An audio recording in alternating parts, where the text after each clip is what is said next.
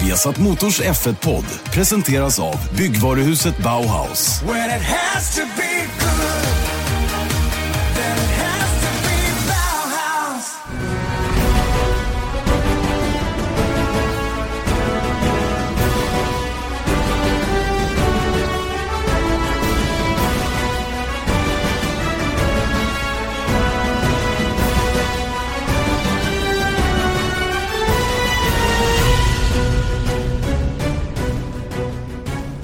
Ja, god jul och mycket välkomna till en ny Formel 1-podd. Den eh, sista innan julafton. Det här är ju dagen före doppardagen som eh, vi spelar in denna eh, podd. Och F1-podden hör ni ju som vanligt då på Acast, iTunes eller på viasatsport.se. God jul säger jag också till Erik Stenborg. Allt bra eller? Ja, jag tycker det känns jättebra faktiskt. Ja. Äntligen prata har... med dig igen. Ja, jag menar vad fan, det har ju gått en hel vecka. Nu svor jag också, det får man inte göra innan jul, men jag gjorde det. Eh, det har gått en hel vecka, jag vet inte hur vi klarar oss riktigt. Nej, det är så mycket som hänt också. Du har fått ett nytt knä. Ja, ett alldeles spritt nytt knä. Eh, och ehm, utifrån de röntgenbilder som jag har sett så var det ganska mycket som behövde bytas nej, det var ganska risigt faktiskt. Det var skönt att få fixat. Mm. Och eh, det gör ju också att jag har ryggläge under julhelgen vilket inte är någon nackdel känner jag eftersom man har lätt för att stressa upp sig lite grann under de här dagarna. Mm. Och eh, du ser otroligt glad ut. Jag vet inte om det är för morfinets skull eller om det är ja, julstämningen. Där. Ja, det är nog mest morfinet tror jag än någonting annat. För att äh, Vädret är ju sådär. Nu är det visserligen klarblå himmel och sol här, men det blåser väldigt och det är varmt och ingen snö. Så där. Det är inte riktigt den julstämning som man hade önskat. Eller? Nej, men då löser man det med lite morfin istället. Får man jul. Exakt. Ja, du, personligen, du tog lite semester också efter, efter målgång här, eller säga, och var borta någon vecka och mm. la, laddade upp lite. Mm. Lite Dubai eh, mm. innan, innan jul. Sådär. Det, Hur var det, då? det är mycket mer ekonomiskt fördelaktigt att åka innan jul än under jul. Ja, ja men så är det väl. Så är det väl. Men Dubai var bra antar jag? Ja, det är bra. Där kan man säga att om man vill titta på bilar mm. så behöver man inte åka till Monaco. Jaha, det är så pass. Då ser man bättre bilar i, i Dubai tycker jag. Det är alltså, det. Jag hälsar på en kompis där och bara om man går Jag tog faktiskt en tur i hans parkeringsgarage, tre våningar. Och det var ganska kul kan man säga. Mm. Mm. Det är helt otroligt. Efter. Och grejen Efter. är att det är tydligen väldigt, väldigt billigt med bilar i, eh, i Dubai. Att köpa. Ja. Att köpa. Mm. Sen så mm. måste man väl bo där och allting sånt där. Så jag, jag har planer på att när han eh, flyttar hem därifrån så ska jag försöka få, få till det så att han köper en bil till mig. Eller ja, mm. jag köper en bil genom honom. Så den ja. står på honom. Men den måste stå ett år innan. Och då, tro, då verkar det vara så att man kan ta hem en bil utan att tulla för den. Aha. från Dubai. Då kan man ju köpa värsta bilen. Det här hörde nu tullen. Ja, det, glöm det. Jag ska inte göra det här. Nej, nej, nej. nej. Det var bara en teoretisk tanke. Mm. Man skulle kunna göra så om man vill.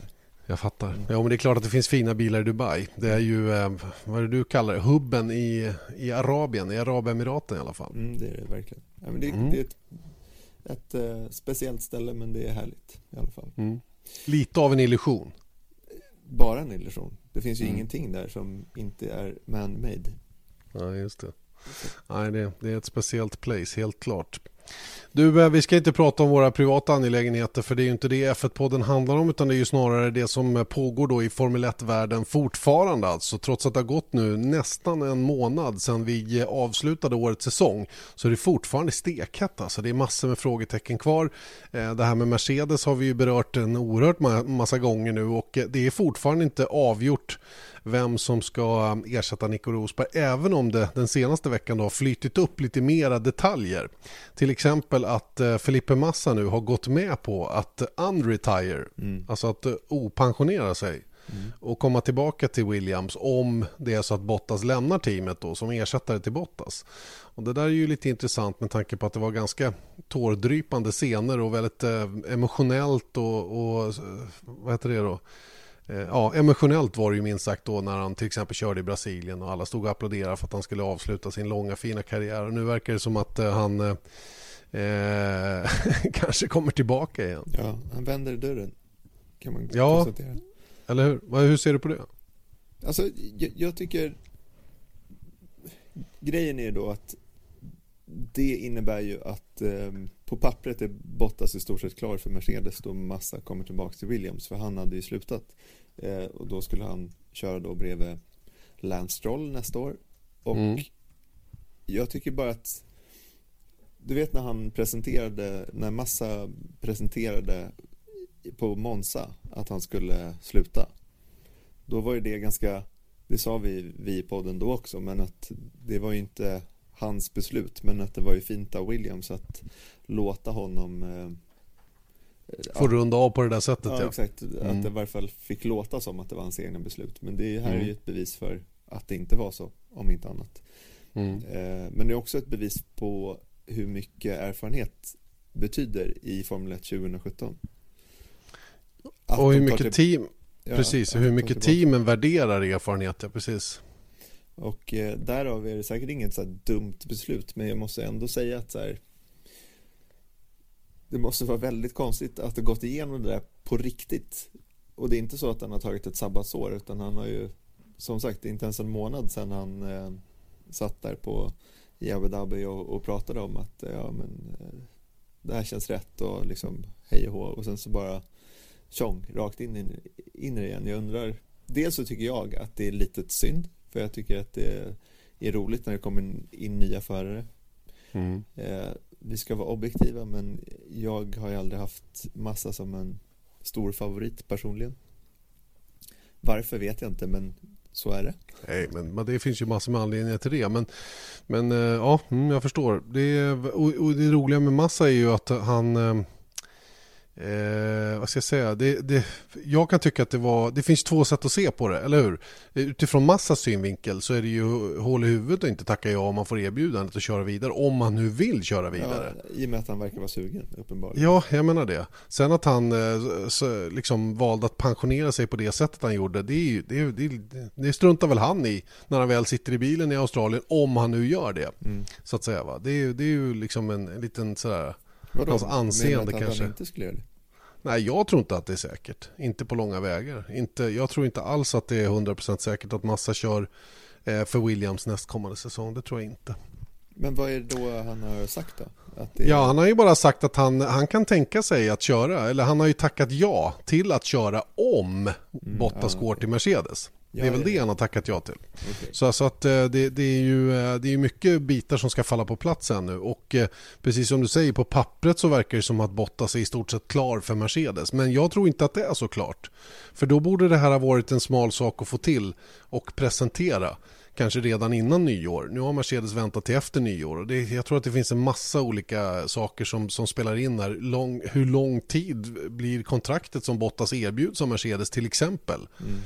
Eh, visst, där handlar ju väldigt mycket om pengar självklart. Men pengar, det tror jag inte är...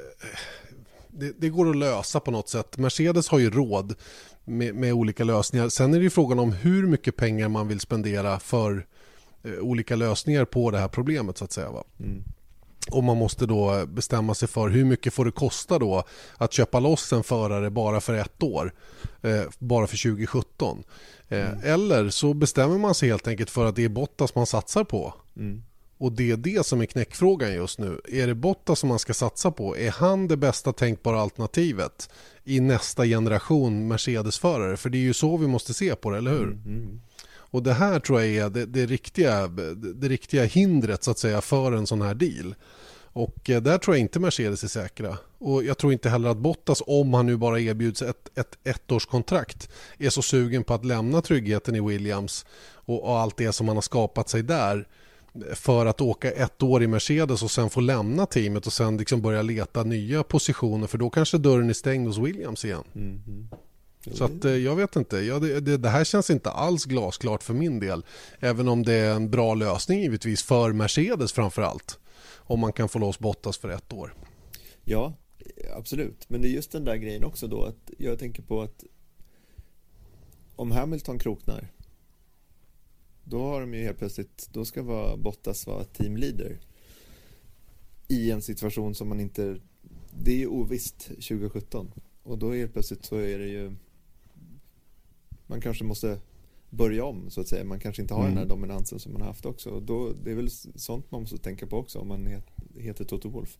självklart. Och jag menar, alla vet ju att det är många av storfräsarnas kontrakt som går ut efter 2017 och marknaden kommer att se helt annorlunda ut. Fettel, Ricardo eh, med flera, kanske till och med Max Verstappen finns tillgänglig från och med 2018 och sådana saker gör ju att Mercedes givetvis under förutsättning att man har ambitioner att fortsätta eh, finnas kvar med den insats som man har haft hittills, det vill säga vara med och försöka vinna VM hela tiden, mm. så är det självklart att man siktar på den typen av förare. Mm. Men om man inte kommer åt dem från 2017 eller från förrän 2018, ja då finns det ingen anledning att låsa in sig i ett kontrakt eh, längre än ett år med den här ersättaren då för Nico Rosberg. Mm. Som igen, Rosberg hade ju faktiskt i somras signat för två år. Mm. Så det var ju den bufferten man hade innan då Nico bestämde sig för att lägga av. Mm. Ja, och då helt plötsligt så finns en fett eller en förstappen så eller hur? nog hellre det än en, en lite grå eh, finländare. Ja, grå, grå det är han säkert. Va? Jag, jag, om man bortser ifrån hur han är som person så tycker jag han är en oerhört stabil Formel 1-förare. Ja, och jättesnäll och, och trevlig. Han är den Top. enda Formel 1-föraren som hälsar på när man eh, ja, går igenom skakar hand och förutom visst och, kanske Marcus. ja, han brukar faktiskt hälsa fortfarande. Mm. Han har inte blivit så stroppig än. Nej, det är bara en tidsfråga. Ja. eller hur? Eller hur? Ja. Nej, nej, då, men jag tvärtom. menar bara att, att uh, marknadsmässigt så är han ju ganska grå. Han är mm. ju sån där, jag kommer ihåg när vi såg honom i Bahrain där när han hasar runt i sina mjukisbrallor. Liksom. Mm. Det är inte så mycket, han är inte så superstar material om man Say hello to a new era of mental health care. Cerebral is here to help you achieve your mental wellness goals with professional therapy and medication management support. 100% online. You'll experience the all new Cerebral Way, an innovative approach to mental wellness designed around you. You'll get a personalized treatment plan from a therapist, prescriber, or both in a safe and judgment free space. Your Cerebral therapist or prescriber will outline a customized plan with clear milestones along the way so you can get to feeling your best. With Cerebral, you're not alone in your mental health journey. We're here to empower you to live a fulfilling life. So take that first step towards a brighter future and sign up today at cerebral.com slash podcast and use code ACasts to get 15% off your first month. Offer only valid on monthly plans. Other exclusions may apply. Offer ends July 31st, 2024. See site for details. Jag har en annan lite rolig episod som jag var med och jag vet inte om jag ska berätta. Jo, det kan jag göra. För den var rätt oförarglig. Vi var på något sånt efterkalas i Barcelona. Jag tror att det var förra året faktiskt. Så um, satt ju många av drivers där och, och de hade stora sällskap och, och uh, ja, hängde med varandra och de tog säkert någonting att dricka också. Uh, och så kom då Valtteri Bottas och hans tränare som också är finländare. Uh, och de kommer in, han har en fin liten sån där lammelströja utanpå skjortan och så har han sin flickvän Emilia, tror hon mm. heter. Simmare. Pikkarainen ja. Och eh, de kommer in, eh, tränaren har också sin flickvän med sig och vi, vi, jag råkade vara på det här stället. Mm. Bara av en, av en händelse. Och vi fick maka oss lite grann och sen så sätter sig då Valtteri och hans flickvän, tränaren och hans flickvän. Och så sitter de bredvid oss helt tysta. Helt tysta, det var ju lite musik och sådär men ingen sa någonting. De kanske viskade varandra i öronen lite så här. Och så fick de varsitt glas champagne. Mm. Eh, och sen så, eh, så satt de där i 30 minuter och sen eh, när de hade druckit upp den här champagnen då tackade de för sig och så promenerade de hem. Antagligen mm. för att sova eller någonting. Mm. Så att eh, ja det, var, ja, det var kanske inte så som en del av de andra förarna. Jag, jag, jag hade, det var andra förare som var där den där kvällen som inte agerade på det viset kan jag säga. Ja, jag, jag, jag förstår. Jag förstår. Mm. Du fattar Nej, men, men det är lite den. Och jag menar, jag klandrar honom inte för det, men jag menar bara... Nej. Tvärtom. Det är just Valtteri Bottas i ena handen och eh, en tysk superstar i form av eh, Sebastian Vettel i andra. Då... Mm. Verkligen. Eller årets bästa förare enligt många medier eh, och undersökningar Daniel Ricciardo som skulle kunna bli ledig. Ja, visst. Mm. Ja, det finns, eh, det finns mycket att fundera på här och de som tror att det här är en done deal redan, de tror jag får tänka om lite grann. Det, det, kan säkert bli så här fortfarande, det säger jag ingenting om. Men, men däremot så tror jag inte att det är liksom signat och klart på något mm. sätt. Nej, och, och kruxet är väl då ett år, att Bottas kanske inte är så sugen på det heller. Nej, precis. Från, från hans håll så är det inte heller glasklart att skriva på bara för ett år, även om det är för Mercedes. Då är frågan vilka andra förare skulle kunna tänka sig att skriva för ett år? Eh, och det finns säkert några stycken som, som är tillgängliga just nu då som, som utan vidare skulle kunna tänka sig att ta en deal på ett år och bara veta att de sitter i den bästa bilen under en säsong. Mm. Tacka sin lyckliga stjärna för tajmingen och sen så kör man bara och försöker att höja sitt anseende under det här året och sen jobba vidare utifrån det så att säga med att komma i en bättre bil. Mm. Och då är det väl sådana som är midfield som är ute efter att höja sin egen aktie? Ja, eller sådana som till och med är utan kontrakt just nu. Jag tänker på Nasser, Gutierrez och så vidare. Va? Skulle, de skulle, jag menar... Ja, herregud. Det är klart att ja. man tar eh, jag menar det. ett år i Mercedes istället för att sluta. Ja, ja. Eller, eller om alternativet är att köra för Manor till exempel. Va? Ja, ja, ja. ja, du fattar. Ja, nej, men det där är, det är jättespännande och det här eh, är som sagt långt ifrån avgjort ännu och eh, medans det här pågår då så, så meddelade, meddelade ju också Williams då att Pat Simmons, eh, teamets technical director då, lämnar teamet. Mm. Och det här har han ju varit ganska öppen med under en längre tid att det här, den här sessionen i Formel 1 var på väg att ta slut. Han, han saknar väl suget kanske att hänga i på samma sätt nu då och har därmed bestämt sig för att, för att lämna teamet. Mm. Eh, Williams. Efter en väldigt, väldigt bra insats för övrigt. Han, fick ju, han var ju med i den här Spygate tillsammans med Renault 2008 och fick ju under en period i alla fall lämna sporten helt och hållet. Mm. Eh, tillsammans då med Flavio Briatore och eh, fick sen lite ja, benådning eller vad ska vi kalla det. Och så fick han komma tillbaka och har gjort det väldigt, väldigt starkt och tillsammans med, med Williams och har ju visat med eftertryck vilken kompetent och skicklig person han är. Mm. Med tanke på den comeback som Williams faktiskt har gjort tillsammans med honom då från att ha varit riktigt i botten och, och ja, i princip på Sauber-nivå resultatmässigt och sen eh, varit med och, och tagit två raka tredjeplatser i konstruktörs-VM och nu senast den femte. Då. Mm. Det där eh, Spygate-grejen har ju faktiskt inte landat så mycket på Pat Simmons utan det har ju varit ganska mycket Flavio Briatore där. Ja, det här jag var vet alltså inte hur inblandad var Ja. ja men det finns ju det, han blev ju avstängd så att det jo, inte... jo, jo. Det är klart att han var inblandad på ett eller annat sätt. Sen om han lydde order eller tog egna beslut, det vet inte jag. Men Flavio var ju den som fick ta den största smällen i alla fall. Mm, mm. Och det var alltså att Nelson Piquet i 2008 i Singapore kraschade med flit eh, under racet för att ta ut eh, safety caren för att hjälpa Alonso att vinna. Just det. Ja, då, och det uppdagades ju ett år senare runt Spa tror jag att det var. Ja, jag tror också att det var det. Och eh, att det här hade hänt efter att då Nelson Piquet som höll på att tappa sin styrning, vilket mm. han också gjorde. Just det. Eh, till Spa va? Ja, och ersattes av eh, en viss Romain Grosjean. Ja, precis. Nåja, det var ju en synnerligen smutsig historia men som sagt Simmons kom tillbaka ifrån det där och nu lämnar han alltså Formel 1 igen och då är det ju lätt att tro då att ersättaren skulle bli då Paddy Lowe. Mm. Mercedes Technical Director då som det har pratats om är på väg att lämna teamet och Paddy Lowe med väldigt höga ambitioner att hamna högt upp i teamledningen på nästa destination där han hamnar så att säga då. Och det, det har ju nästan varit så att man ja, många har rapporterat som att det i stort sett är klart att Lowe går dit. Mm. Det vet jag inte heller om det är klart ärligt talat. Nej, men på pappret, om man ser det som att på pappret är att Bottas ska till Mercedes och Massa går tillbaka till Williams. Eh, om det inte är klart på pappret så är det här, känns det här mer på pappret klar. Mm, förstår jag förstår det. Ja, jag fattar vad Just det. Rimligheten vad... i det känns ju större. Och det verkar som om Ferrari hade övervägde också Paddy Lowe. Men där tror jag Paddy Lowe hade fått svårare att nå sitt mål att hamna i en teamledning. Att kanske till och med äga en del av teamet han jobbar för nästa gång och ja, göra sin Ross Braun-variant. Det gör man ju liksom inte hos Ferrari. Och Ferrari säger ju själva att de behöver minsann ingen hjälte. De klarar sig bra på egen hand och det har vi ju sett. Mm, verkligen. Eller hur? Bevis efter bevis. Speciellt Exakt. år. Exakt i år.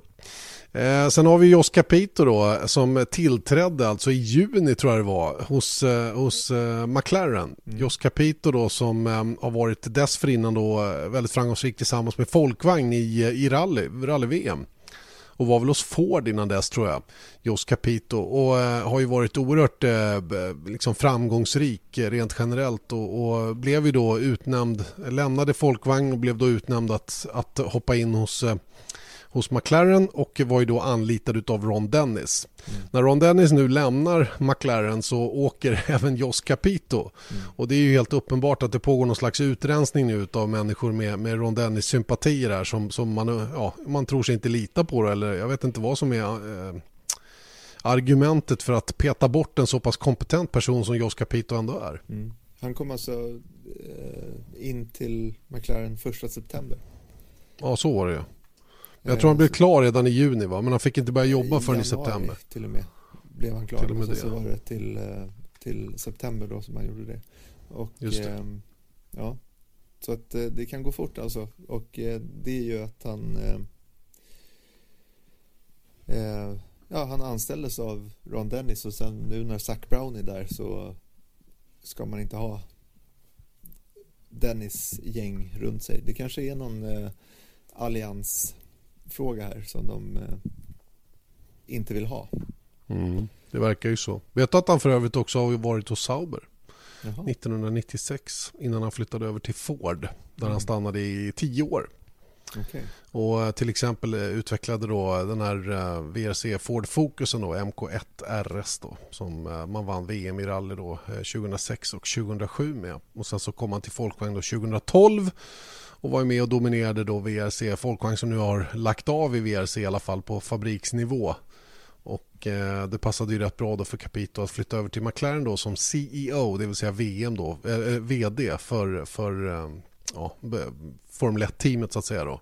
Men eh, nu blir han alltså tvungen att lämna. Och eh, det är ju Zac Brown som är den som eh, drar i trådarna numera hos McLaren då efter allt som har hänt med Ron Dennis. Jag är inte så jätteinsatt i den där historien om jag ska vara riktigt ärlig. Jag vet att Zac Brown är väldigt ansedd eh, rent marketingmässigt och har en bra sida i det avseendet. Och är det någonting de saknar nu så är det ju en title sponsor och sådana grejer hos McLaren. Då. Det är väl kanske på det området de behöver öka intäkterna lite. Ja, och det är väl där eh, Ron Dennis sa ju att tiden för title sponsors i Formel 1 är förbi. Det sa han ju för något år sedan. Mm. Och det är kanske inte det som har hamnat speciellt väl då i, eh, i McLarens eh, styrelse. Eh, och eh, man kan, men då har ju Zac Brown då, han, han har ju varit startat och drivit det här Just Marketing. Just det. Eh, och de ligger bakom det allra mesta inom sponsorship i, i eh, F1. Ja, åt- 80-90% av alla dealer, va? Rolex och UPS och alla Ja. de här stora, stora dealerna då som är, som är gjorda kommer ju då ifrån Just Marketing då som är ett eh, väldigt välrenommerat bolag i, i Formel 1-branschen. Mm. Så det, men det är ändå intressant då hur, eh, hur det kan svänga. Så att Ron Dennis som är synonymt med, med McLaren, eller han är ju McLaren i stort sett. Och eh, han åker ut, Zac Brown kommer in. Eh, Jos Capito bara för att han är anställd av Ron Dennis rakt Åker ut. ut, ja. Sen har vi Mm. den här Ekrem Sami som är Just det. varit ehm, eh, chef för eh, McLaren Technology, Technology Group. Eh, De som säljer ECU och sånt va? till alla, alla team. Exakt, och han bara, Mm. han är borta också. Och Mm. han har jobbat med Ron Dennis i 40 år och Mm. eh, sånt där. Så det är liksom ingen, ingen ska vara kvar då. Och då är det väl... Men jag kan tänka mig att Ron Dennis är också en jävel vad gäller att ha att göra med i det här eh, skedet eller vad man ska säga. När man vill, om McLaren vill någonting annat och förändra någonting. Och han sitter ju på toppen. Och han, Mm. För han har ju verkligen varit McLaren. Det är han som har liksom gjort allt det här. Hur McLarens, eh, vad ska man säga, persona är. Ja, Teamets mm. persona är att det är super eh. Väldigt corporate och strikt och, och strykna skjortor och hela den grejen. Ja, och inga skägg på föraren och sånt där. Nu har de släppt det sen Alonso kom tillbaka. Sen har. Men Men tidigare du- fick de inte ha eh, skägg till exempel. Sades det inte att Ron Dennis var en av de som gjorde att dealen med Apple aldrig blev av? För det var ju också något som, eh, som var på väg att uh, bli. Jag, jag pratade med någon person i depån som berättade lite grann om, om bakgrunden till det här med Ron Dennis och varför han fick, fick lämna nu. Och han berörde just det här med, eh, med uh, dealen då som, som var tänkt att göras med, med Apple. Eh, om att komma in och Apple vill ju bygga bilar. Mm. Det handlade väl delvis inte bara om Formel 1-teamet utan väldigt mycket om den sportbilstillverkning som, som, eh, som McLaren också håller på med. Och det, där eh, var någonting, det var väl en affär i alla fall som Ron Dennis eh, inte lyckades eh, sy ihop riktigt eller om han till och med kanske saboterade den. Och det kan vara mycket det som ligger bakom att han fick, fick lämna det. Mm. Jag är lite ute på djupt vatten i, i den Ja, frågan. det är samma för mig. Det är samma för mig. Jag jag är inte alls eh, påläst så det är kanske någon som kan rätta oss i det fallet. Vi lämnar helt enkelt det storpolitiken. Vi är ju lite mer av det sportsliga slaget. Ron Dennis dyker upp igen faktiskt på nästa ämne. För eh, vi, vi frågar oss om det har hänt någonting nytt kring Manor och Sauber när det gäller de få återstående platserna på griden som finns. Mm. Eh, och det gör det inte. Det har inte dykt upp några nyheter där egentligen. Manor-teamet verkar ha gått i stå lite grann för när det gäller att hitta nya investerare. Då. Den här Tavo Helmund som var med och väldigt het ett tag. Jag vet inte om han är kvar längre. Och det senaste jag hörde var att eh, Ron Dennis då och ett antal andra investerare var på väg att ta över Manor-teamet. Då. Mm. Och de här investerarna skulle komma då från Sydostasien då att, att Rio Harianto skulle vara en förare som de då promotar och vill ha tillbaka upp på griden. Mm. Nej, jag vet inte heller. Utan, men eh, det, det, som har kommit upp är väl att eh, vi har pratat om GP2-förarna, de som eh, Pierre Gasly och eh, Antonio Giovinazzi mm. som körde för Prema, ettan och tvåan i GP2-mästerskapet i år. Mm. Att eh, Giovinazzi är antag, antagligen inte i en race-styrning i alla fall. Eh, Nej, inte i Formel 1. Nej. Mm. Då han har blivit då reserv för Ferrari. Mm. Giovinazzi som han faktiskt heter eh, har eh, fått, blivit utnämnd då till att bli third driver i Ferrari då nästkommande säsong. Han har väldigt stark support från Ferrari och jag tror att Ferrari, jag tror att vi kan fastställa det. De har pushat rätt hårt, bland annat hos Sauber då som kör Ferrari-motorer eh, om att eh, få honom på griden till nästkommande säsong. Då, något som man då uppenbarligen inte har, har lyckats lösa. Mm. Och Det är mycket av de där kopplingarna som de här stora teamen då använder givetvis då när de försöker trycka på de lite mindre teamen och ge rabatter på motorer och vad det nu kan vara. Mm. Jag tror det är lite svårt med, med Sauber faktiskt från Ferraris sida med tanke på att Ferrari har valt att backa tillbaka lite grann och köra med en, en 2016-motor även under 2017. Mm. Eller i alla fall att Sauber har gjort det. Ja, vad sa jag då? Att Ferrari har gjort det. Ja, det har de inte. Det är ju Sauber, just det. Eh, just det, och Giovanazzi, eller förlåt, eh, Pierre Gasly, han har väl gjort klart med att köra för, eh, för ett Honda-team i Superformula i Japan. Mm verkar som att Red Bull har kommit överens. Det var ju lite frågetecken om, om de skulle gå för Toyota eller för Honda där borta men det blev till slut ett Honda-team då. Och det, då börjar det givetvis också starta spekulationer om att Honda skulle kunna provida motorer då till exempel till Toro Rosso i framtiden och sådana saker. Då. Men det, det, det, tror jag inte känns sannolikt. För nu är det ett ganska starkt samarbete med Renault som man, som man har etablerat då från Red Bulls sida. Mm. Även om det kanske inte kommer heta Renault. Nej, just det. Vad, vad skulle de heta? Bulldog eller vad ska Nej, det var ditt team. Ja, det var mitt team. Eller det var vårt team faktiskt. Ja, det var det. det, var det. Ja. Hörru du, eh, och Pascal Wehrlein då som eh, som också eh, har varit ganska en het potatis då med hans eventuella inblandning i en ersättare då till Nico Rosberg.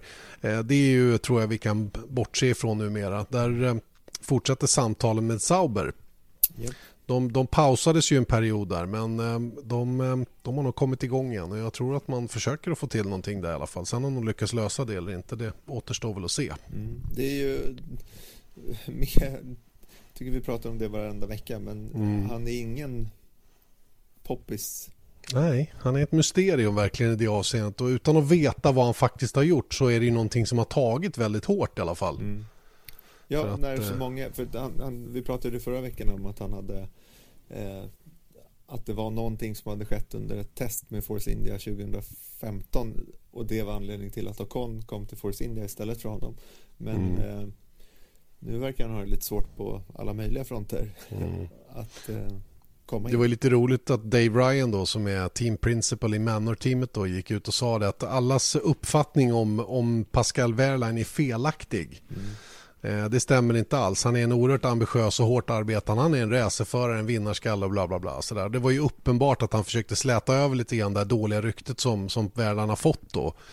Eh, runt om i, i startfältet. Och det kan ju vara på direkt order från Mercedes som, som behöver lite hjälp från annat håll så att säga att höja Wehrleins anseende då. För jag tror att de har lite, lite svårt eh, att eh, få in honom i en, en bil eh, med de pengarna som finns tillgängliga. Mm. Förstår du? Mm.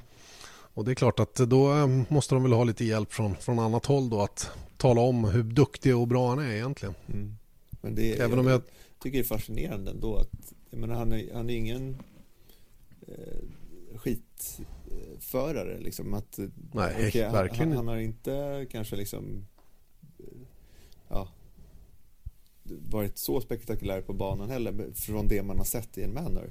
Men eh, det är svårt att avgöra så långt ner på på griden som det är. Men han var fem gånger i, Q2 tror jag. Fem eller om det var sex gånger i Q2. Han tog i alla fall en poäng i Österrikes Grand Prix. Han har, han har gjort väldigt bra resultat sett till det material han har kört. Mm. Det är ingen tvekan om saken. Och, och ähm, han är en duktig driver. Det är bara det att han kanske behöver jobba lite på det personliga planet lite. Mm. Men jag, ja, jag vill veta. Mm, jag också. Varför?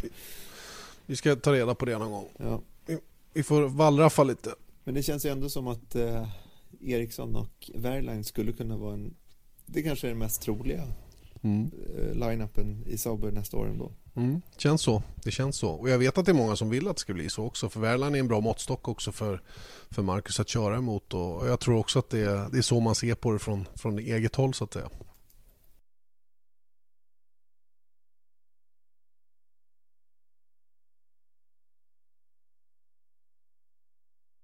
Vad, tycker du om Formel 1? Är det för oförutsägbart eller är det för förutsägbart? Oförutsägbart är det ju knappast. Inte för oförutsägbart, men jag tycker samtidigt inte att... Och, och det är den här grejen och jag vet inte om det här är bara i egen sak eller man ska säga att man är så personligt engagerad i det. Dels att man har det som jobb men också framförallt att det är det är mitt största intresse här i världen. Mm. Eh, och därav när man ser på ett ämne på det viset så är man väl då är det ju svårt att säga att nej men det är, det är inte så bra men jag gillar det ändå. Av någon anledning så gillar jag det ju så mycket så att jag kanske har incitament att bortse från vissa saker. Så kan det vara. Men det är just den här grejen att anledningen till att vi pratar om det här nu är var ju att jag var i Dubai och hälsade på min eh, kompis som bor där nere.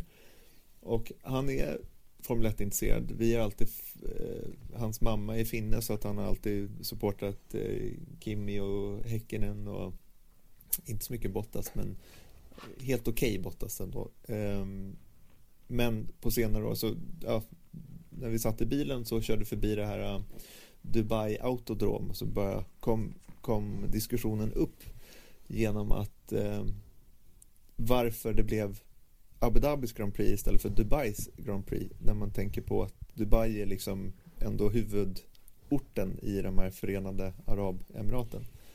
Eh, men då efter det då så började vi prata om för han har bara sett kanske fem race i år.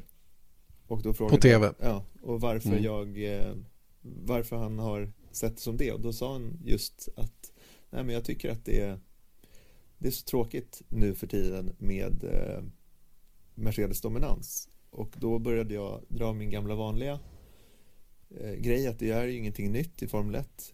Inte alls, det har varit så, om man räknar bakåt så har det ju sett ut så fram ja, från 90-talet. Att det ja, det har varit mycket värre andra säsonger än det är i år. Jag kollar Ferrari liksom när mm. Schumacher mm. styr upp saker och ting i Ungern liksom i slutet av juli. Men han är en eh, smart kille, pilot. Så att han, så han bara, ja men tänk så här då, att det kanske inte är någonting nytt att ett team dominerar och eh, det ser ut som det gör i Formel 1. För jag tycker att den här, det här i år har i, i, min bok har varit ett riktigt, riktigt bra år med tanke på fighten då mellan Hamilton och, och Rosberg. Men han menade då att så kanske det är, men det har samtidigt inte eh, sett till förr om åren så har det inte funnits lika mycket uppmärksamhetskonkurrens eh, som det kanske gör i år. Eller som mm. det gör nu för tiden. Ja. Vad säger du? Ah, jag vet inte. Jag, jag gör kanske inte samma analys som honom såklart efter av samma anledning som du då. Eh, för att jag jobbar så intensivt i det här och, och har en annan kanske har ett annat, eh, en annan ingång, ett annat ingångsvärde i alltihopa. Då. Men jag, jag kan inte heller tycka att det har varit ointressant på det sättet. Jag tycker Formel 1 har eh, på något sätt eh, figurerat på rätt ställen och det har diskuterats tillräckligt mycket. Det har funnits kontroverser och hela den där biten. Och fighter på och fighter på banan i all, allra högsta grad. Va? Så att, det, nej, det, det, vet jag inte om jag köper den, där, eh, den, den, synpunkten. Sen får man ju respektera den. Att det är så det upplevs från en del. Det tror jag har mer att göra med att eh, konkurrensen från annat är mycket, mycket högre idag än vad det var för tio år sedan. det finns ett större utbud av idrott rent allmänt och andra saker utanför idrotten också som tar folks uppmärksamhet och det är väl det som kanske gör att det blir bara fem race för hans del. Han känner inte riktigt att eh, det som, eh, det som rapporteras är tillräckligt kittlande för att sätta sig och se 21. Mm. Och det är ju lite oroande för Formel 1 för att vi går mot fler och fler lopp hela tiden och, och um, jag vet inte om det är för att sprida ut det på något sätt eller om det helt enkelt är för att uh, varje arrangör ska betala så mycket som möjligt så Formel 1 lever gott på det eller vad det nu kan vara. Va? Men, men låt säga att det hade varit 12 lopp mm. under en säsong och eh, man mycket snabbare avgör vem som blir världsmästare och sådana saker. Så det, det, där är, det, det, är en svår fråga det där. Men jag tror framförallt tror jag att det är konkurrensen från andra, andra saker som gör att en del människor eh, eh, tröttnar lite grann. Jag har ju till exempel fått många som säger till mig att det är ju MotoGP man ska följa. MotoGP hade åtta eller nio olika vinnare under året och, och det var hiskeligt mycket omkörningar och hela den biten och även förare från icke-fabriksteam så att säga kunde vara med och slåss om slåss om det och att man hittat rätt i ett reglemente som man numera använder just i det avseendet. Och det, det, det kan man inte säga emot, för precis så är det. Mm. När jag kommenterade MotoGP för några år sedan, då var det 13 cyklar på griden och i, det, det hände absolut ingenting. Det var bland det dödaste man kunde kolla på. Mm. Eh, och och eh, där har man gjort ett oerhört bra jobb med att göra sporten mer oförutsägbar och det är nog det som din kompis eh, söker lite grann. Att, att det, när man sätter sig en söndag så, så har du ingen aning om om det, är, om det är Ferrari, Mercedes, Red Bull eller kanske två andra team som kan vinna racet så att säga. Va? Mm. Ja, jag håller med om det. Sen så tycker jag att det alltid är svårt att jämföra MotoGP och Formel 1, även om de är varandras mots du... motsvarigheter. Um, man ska inte göra det. Man ska inte jämföra det för att det är två helt olika sporter och det ligger i sporternas olika natur att det blir som det blir. Mm. Men fortfarande är det ju någonting när du sätter dig i soffan så spelar det ingen roll för tittaren så att säga. Va? Den vill ju ha underhållningen. Mm. Sen, sen, så måste du kanske veta att MotoGP funkar på det här sättet och Formel 1 funkar på det här sättet. Det kan ju aldrig bli exakt likadant. Men om, men om man ser till vad folk uppskattar från den ena och den andra så är det helt klart så att oförutsägbarheten behövs ett visst mått av oförutsägbarhet behövs för att hålla intresset vid liv. Och det där är ju någonting som, eh, ja, som, som man naturligtvis vet om inom Formel 1 också och jobbar på. Det är nog bara inte så himla lätt. Nej. Eftersom eh, ja, pengarna styr och, och sett till hur de betalar ut pengar till teamen så verkar de inte fundera så mycket på det. Nej, och det är ju också uppenbarligen så, så räcker det inte med oföruts, oförutsägbarheten huruvida den ena eller den andra Mercedesen ska vinna. Utan det behövs någonting mer. Men det som jag tyckte var intressant och det, det här är ju omöjligt. Eh, det jag kommer komma upp med nu, det kommer till 99,9 procent eh, chans aldrig att hända. Men när jag frågade Jim, som han heter då, vad, vad tycker du man ska göra då? Och då var han väldigt eh, rak på sin sak och sa, jag tycker man ska rotera förarna i teamen. Mm. Och om man lyssnar på den grejen som bara sådär, rotera förare. Ja men det herregud, hur ska det fungera? Men däremot mm. ju mer man börjar tänka på det, om man bortser från sannolikheten att det ska ske, så tycker jag att det är en ganska kittlande tanke. För att säga att man skulle bygga som ett eh, kvalsystem. Vinner man ett race eh, så får man någon form av enkelt sett en poäng. Och sen så utifrån eh, eh, tabellen så att säga så är det då det enklaste förklaringen skulle vara så att okej, okay, om man vinner då får man gå ner till den bilen som är sämst. Mm. Och sen så vinner du eh, och, och, helt plötsligt kommer då ja, Rio Harianto upp i en Mercedes. Och då ska han tävla mot någon annan i Mercedes och mm. så vidare.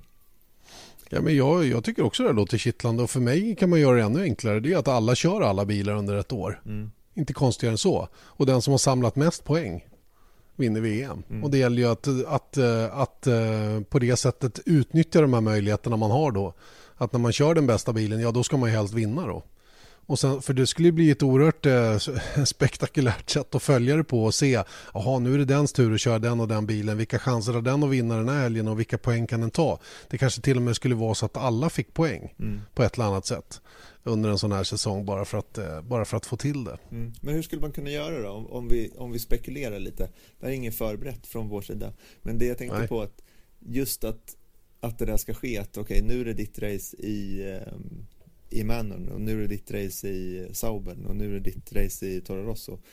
Det känns ju mer och mer, alltså sett från teamens perspektiv, så de betalar ju sina förare att de största teamen har ju råd att betala Hamilton att, att köra mm. där. Du, till att börja med Erik så får du bortse från det där. För att ska det här gå att genomföra så måste du ta bort hela den... Ja, den, det, det, det, skulle vara så att då att det man betalar för är att om man vänder på det, att Mercedes skulle ha mer det skulle kunna bli någonting ganska bra för Mercedes om det vore så att de samlade, ett konstruktörs-VM funkar ju ändå. Ja, ja, ja, absolut. Det blir inga konstigheter. Utan... Och tänk dig då att så här, okay, nu, nu har vi eh, eh Taki Inoue eh, någon, i, i, i vår bil. Om vi kan lyckas att få honom upp på pallen mm. då har vi gjort ett jättejobb. Exakt. Det skulle nästan kunna vara mer värt än Hamiltons elfte seger. Mm. Mm. Nej, men jag håller med. Jag håller med. Och, och jag tror bara det. det skulle betalas in då till att du får ju lönen ändå om du är Hamilton. Du får ju mest lön om du är Hamilton för om du är bäst. Mm. Förstår du? Att det, att det blir mm. någon form av att teamen betalar in centralt förarlöner. Förstår du mm. vad jag mm. menar?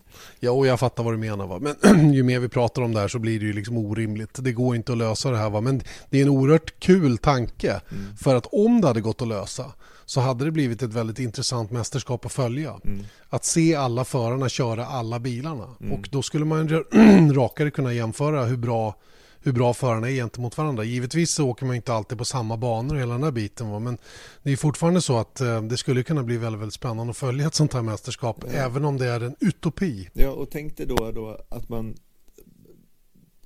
att man har sitt nästa race är om, om jag vinner det här racet eller om, om jag kommer, eh, säg att du sitter, Janne Blomqvist sitter i en Force India mm. och nästa steg upp, du kanske inte tar ett steg upp till eh, du kan också vara taktisk när du tar de här styrningarna. Just det. Men jag tror att man ska ha ett lottat schema redan när säsongen börjar. Ja, men det skulle också vara ganska intressant strategiskt. Det här blir väldigt eh, rörigt. Jag hoppas att någon hänger med här. Men säg att eh, Janne Blomqvist sitter i en Force India. Om du kommer mm. eh, på en viss plats, då är du liksom eligible att köra för eh, Red Bull eller Mercedes. Det är lite som att köra tv-spel, att man, eh, man kör ihop poäng som gör att man får köpa sig en bättre bil. Ja, exakt. Lite det är lite så, så du tänker. Ja, mm. Och då kan, har man ett val då. Sen så helt plötsligt, mm. okej okay, nu är vi på eh, någon snabbbana, säg, eh, ja men säg eh, Spa, Monza. Spa, ja, Monza. Mm. Nästa race, då tar jag absolut inte Red Bull-styrningen till Monza. Nej. Utan den, den, väntar du på till eh, Singapore. Just det. Som kommer just därefter.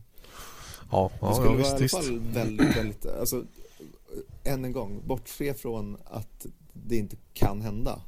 Så skulle det vara sjukt häftigt alltså och mm. se... Vi kan, kan, vi inte uppmana någon att sätta sig och, och klura lite på ett eh, Excel-ark och, mail, och mejla till dig eller mig mm. så vi får se lite grann. Det finns säkert någon som orkar och fördjupa sig i det här. Jag gör inte just nu i alla fall.